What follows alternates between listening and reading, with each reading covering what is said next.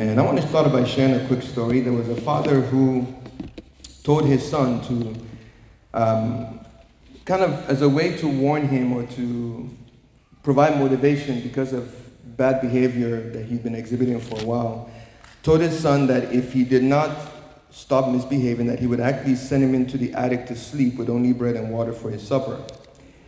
Of course, the child disobeyed once again, and so true to his word, the dad sent him to the attic. But the father could not eat all through the night. Why? Because his son was on his mind and on his heart. Sensing his struggle, his wife said to him, I know what you're thinking, but you cannot bring the boy back from the attic because then he's going to disobey you again. He's not going to have any respect for what you say, so you cannot cheapen your relation as his father by failing to keep your promise. To which the dad then said, Well, you know what, you're right. I won't break my word because it would cause him to lose his respect for my word, but he is so lonely up there. And with that, he kissed his wife goodnight. He entered into that attic. He ate bread and water with the boy. And when the child went to sleep on the hard floor, his father's arm was his pillow. I believe this morning that there is no greater comfort, friends, in knowing that a holy, perfect God chose to love sinful humanity, that chose to reach out to sinful humanity, and that he did so by stepping into our shoes. That's what Christmas is all about. In two weeks, we're going to be celebrating Christmas. It's going to be Christmas Day in two weeks. And, you know, as I said last week, for many in our culture, Christmas is all about gifts, it's all about decorations, it's all about festivities, it's all about music. And for many, it, it's, it's, it's not, it's, there's nothing beyond that or those. Um, they look forward to the festivity that surrounds Christmas. And yet, we are reminded in the scriptures that Christmas would not be Christmas without Christ. Christmas would not be Christmas without Christ. And it is important for us as believers that we do not get caught up or so wrapped up in the emotion of the season that we forget ourselves what Christmas is all about.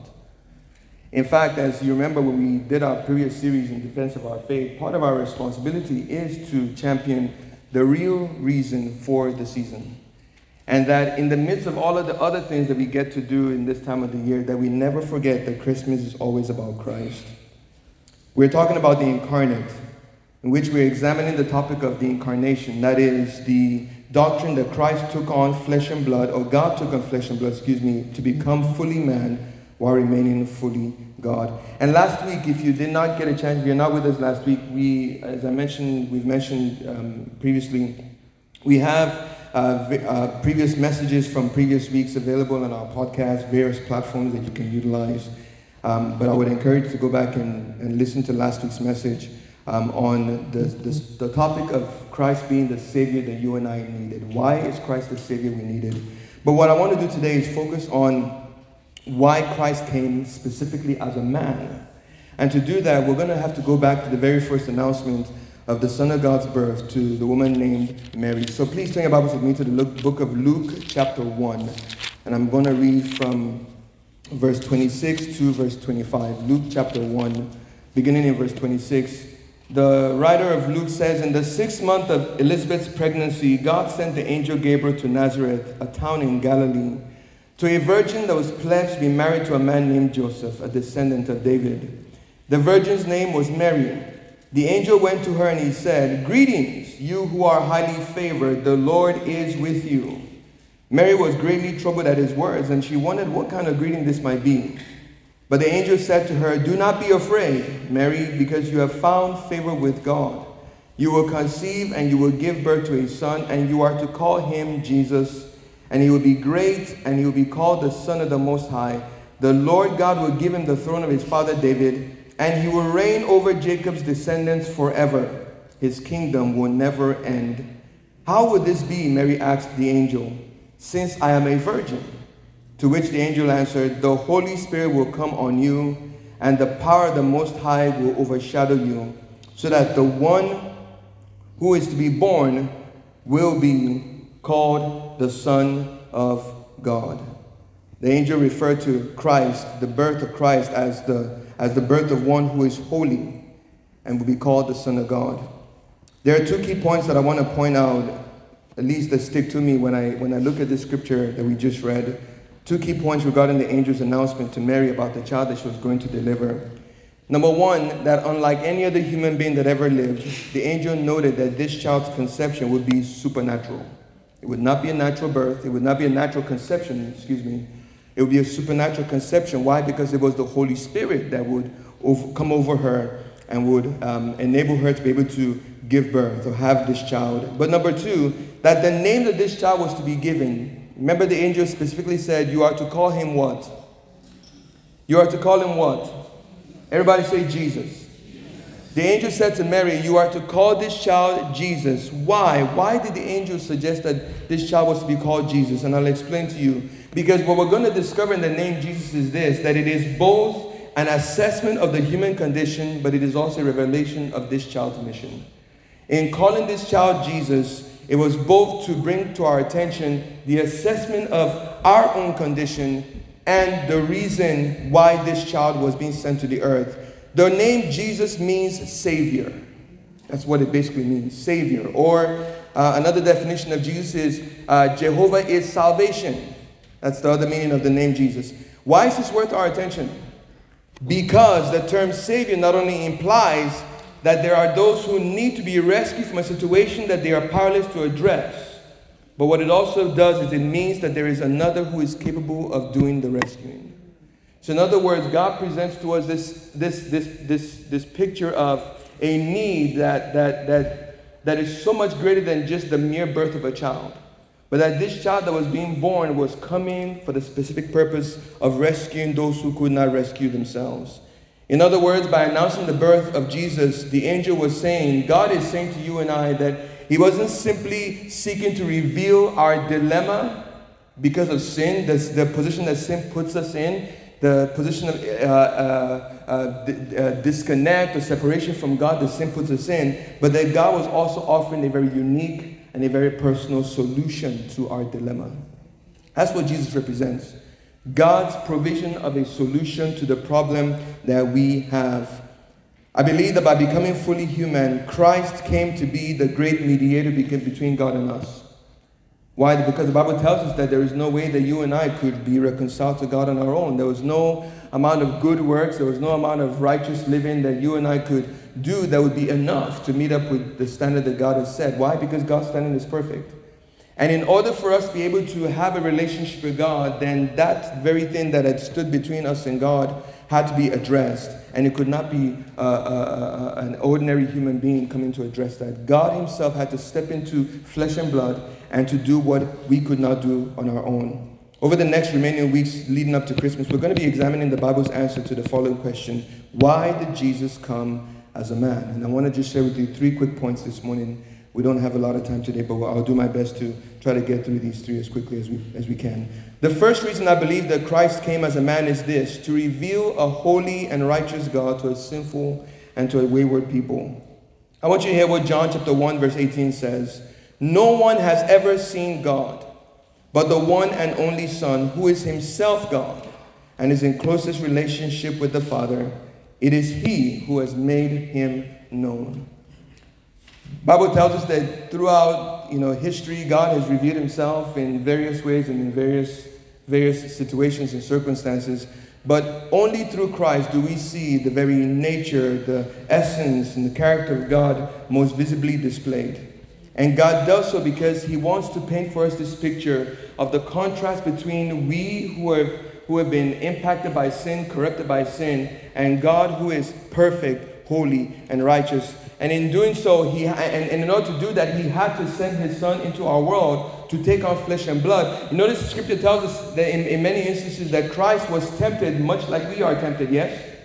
Remember that encounter he had with Satan when he went into the wilderness to fast for 40 days and nights and he came out and the Bible says he was, he was hungry, yes?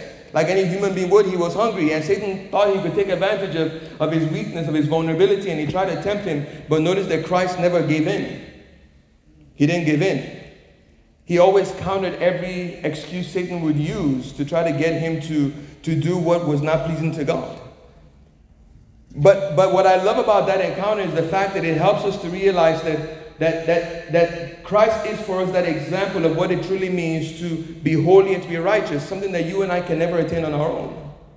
And that because Christ came as a man, in doing so, he reveals to us who God is and what God is like, and He invites you and I to then enter into a relationship with Him. Why? Because He's the one that knows the Father, and the only way we can know the Father is by, by knowing Him. So when Christ came on the earth, He came to reveal a holy and righteous God to a sinful and wayward people, and how necessary it was for us to know God. You know, I think about all of the different religions on the planet, and you know, and, and their friends, there are thousands. We, we, we may know maybe a handful, or maybe we may, we may claim to know 50, or there are thousands of different religions. And what it tells you is that people sense in their hearts, without knowing how to express it, but they sense that there's a greater being, there's a, a higher being, and they want to connect with that being. There's a longing to connect with God, but they don't know how to. And so what's happened is over the over the over the over the course of human history, man has come up with different ways of trying to connect with God. But the Bible makes it clear to us that there is only one way we can know God. And that way is through Christ. Why? Because He is God Himself.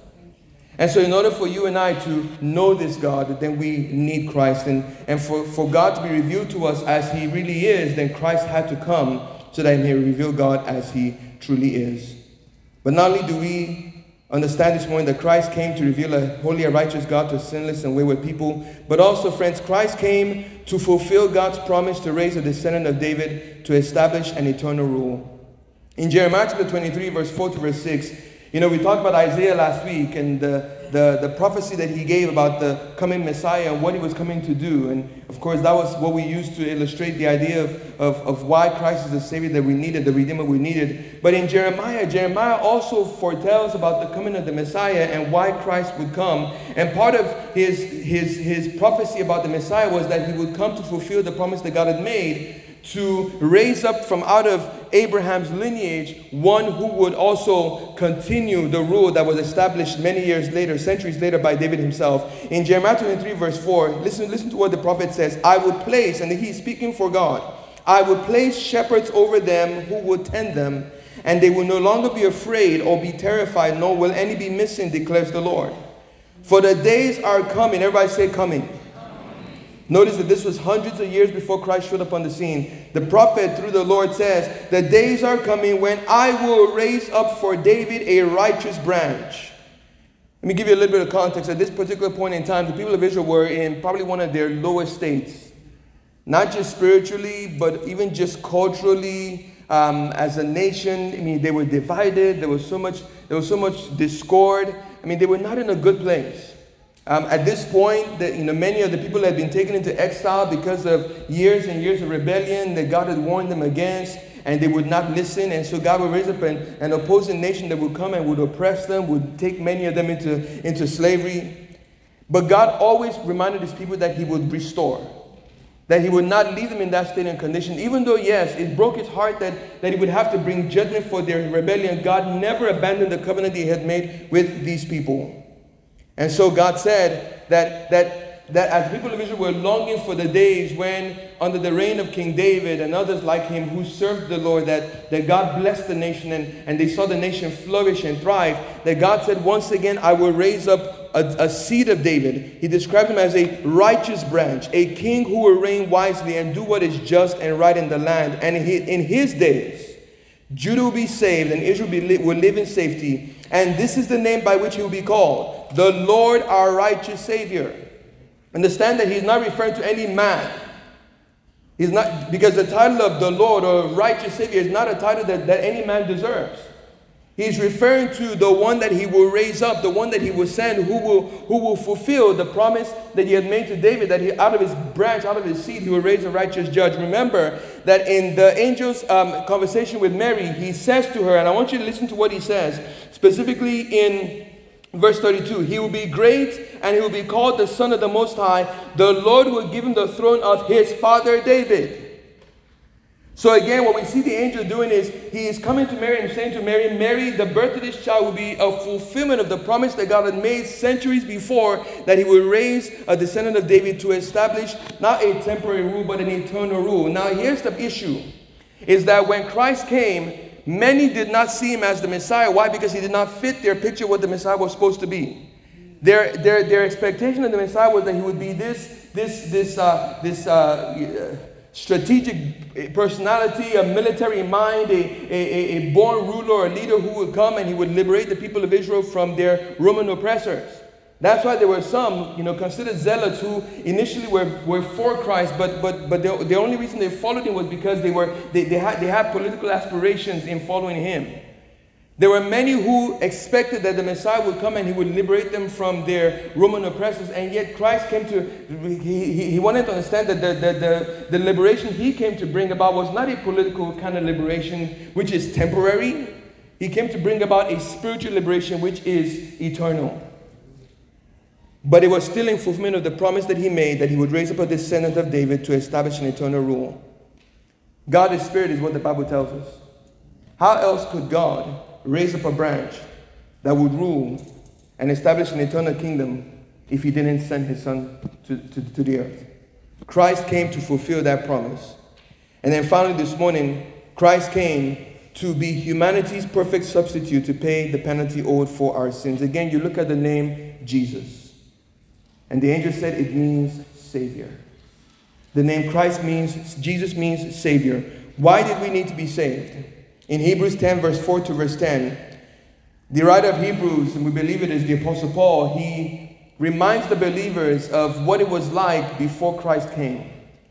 The law that had been established that required that the people of Israel would have to offer sacrifices, animals would have to be killed um, as a way of, of, of seeking forgiveness. And the idea behind these animal sacrifices wasn't to suggest that these animals were uh, were taking the sins or paying for the sins of the people, it was to illustrate the idea that sin is deadly, that sin has a price. When Adam and Eve disobeyed God in the garden and God kicked them out of that garden, Bible says that God had to do what? He had to clothe them. Where do you think those clothes came from? Something had to die. And from the moment of the fall to this day, we are constantly reminded around us of the consequence of sin. Sin costs. Sin is deadly. Sin always takes. Sin never gives. And so the Bible shows us that, that, that even though God had required that the people of Israel have to provide, uh, uh, uh you know, uh, sacrifice animals um, as an offering to the Lord, but it was to illustrate the fact that sin costs. But then notice what the writer says in verse 4. He's saying that in spite of, of these sacrifices that God instituted, it is impossible it is impossible. Let me say it again. It is impossible, God says, for the blood of bulls and goats to take away sins. So that was never the point. It was never about taking away sins. Maybe for the Israelites, maybe that's what they thought, that it, this, it's, it's to take away sin. But God said it, was, it would never take away sin. You are still guilty. Therefore, the writer says, when Christ came into the world, he said, Sacrifice and offering you did not desire but a body you prepared for me. With burnt offerings and sin offerings you were not pleased. Then I said, Here I am. It is written about me in the scroll, I have come to do your will, my God.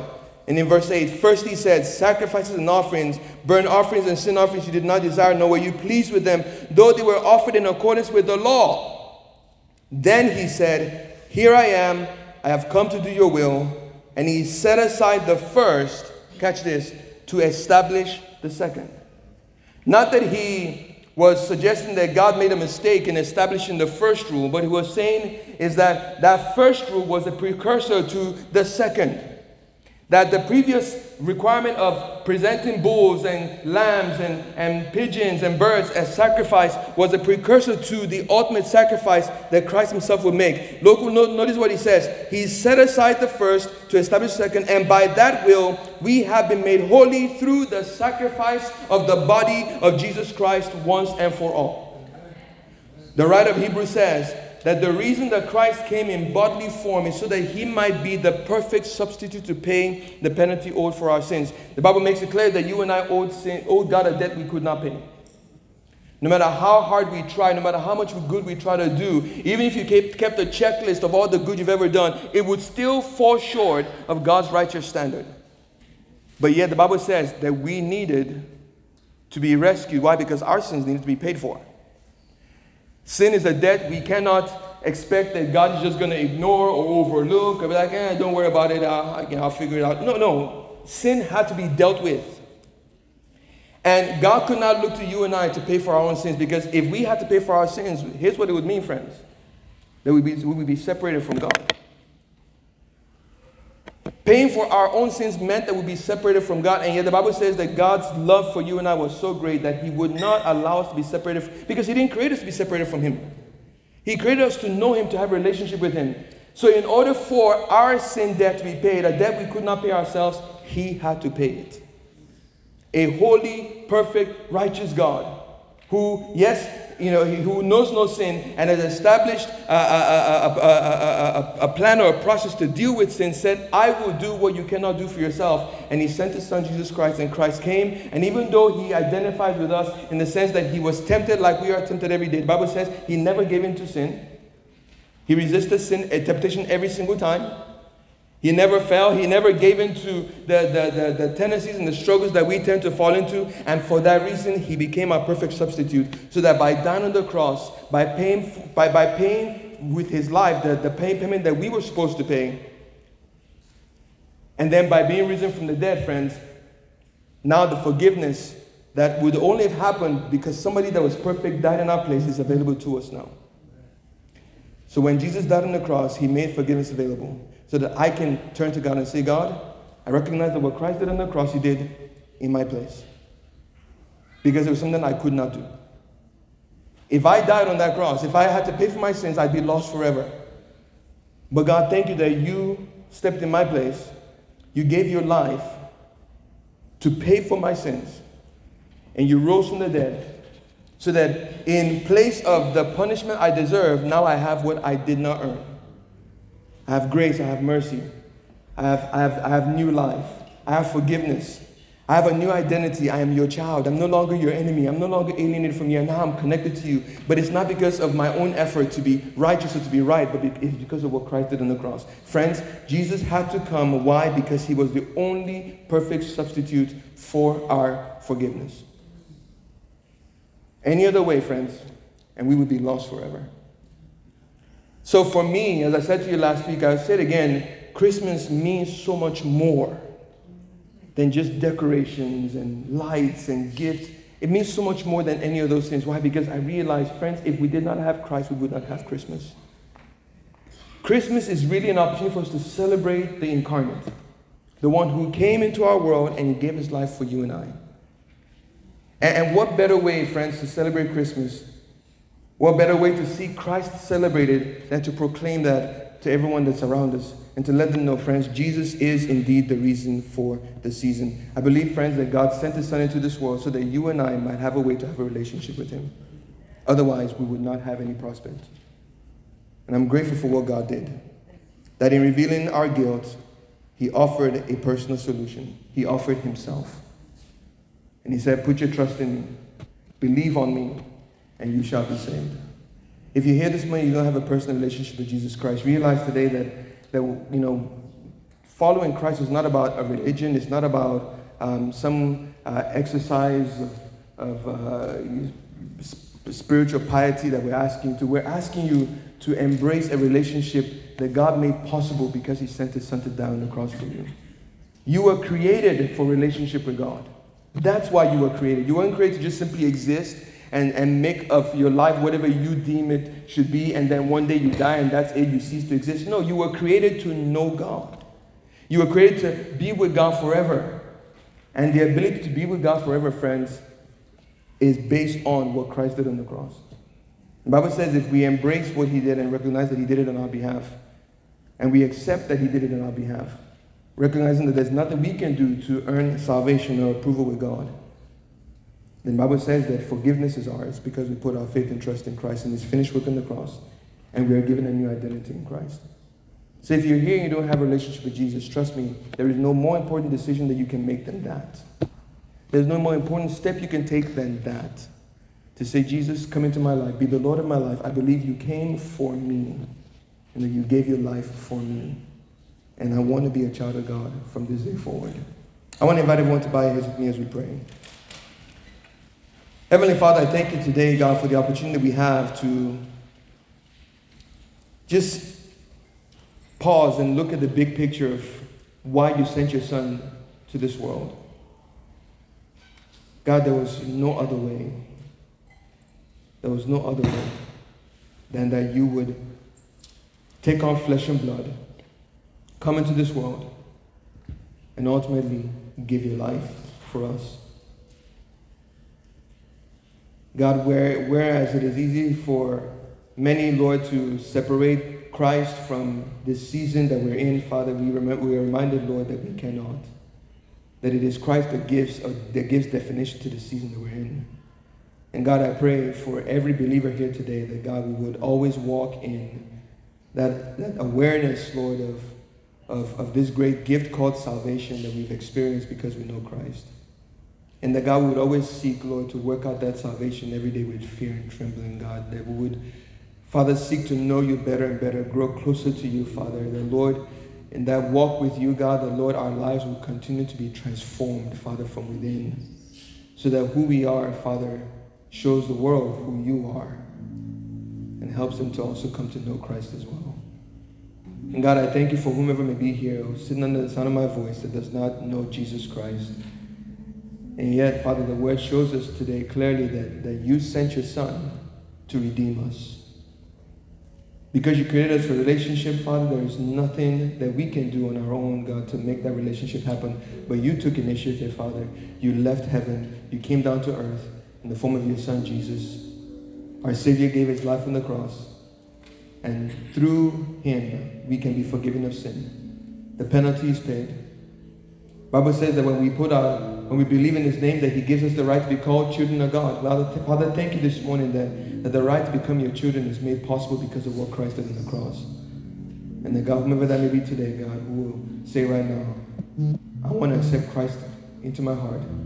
I want to be his his follower. I want to I want to serve. I want to live for him, Father. That Lord, you will meet them in their place and point of need right now. And that God, you will bring salvation to those who believe today.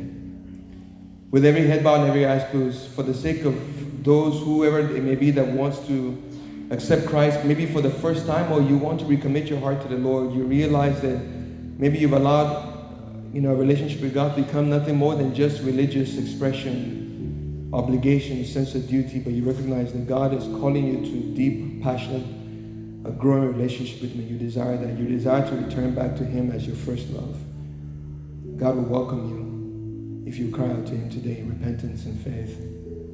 But for the benefit of those who would do so, I want to ask everyone to pray this prayer with us as we, as I encourage those who are seeking to surrender to the Lord to also pray, meaning in your heart as you commit your life to the Lord today, and believe that God will respond to your Cry of faith today, and that God will change you. He will save you. He will deliver you. So let's pray this morning. Dear Jesus, thank you for today and for this opportunity you are giving me right now to make things right with you. I acknowledge today that you love me and that you demonstrated that love by sending your son Jesus. And that Jesus, when he came, came to identify with me ultimately came to give his life for me. And I thank you that through his sacrifice, my sins are paid for. And in, in a place of slavery to sin, I've been given freedom in Christ. And so I embrace that freedom today by placing my trust in Jesus Christ for the forgiveness of sins and for a change in my life. I belong to you, God. I desire to live for you from this day forward. And I pray that through the power of the Holy Spirit, that you will enable me to walk with you and to grow to know you and to become more like you. Thank you for this opportunity. And thank you for changing my life from this point forward. For we ask these things in Jesus' name. Amen.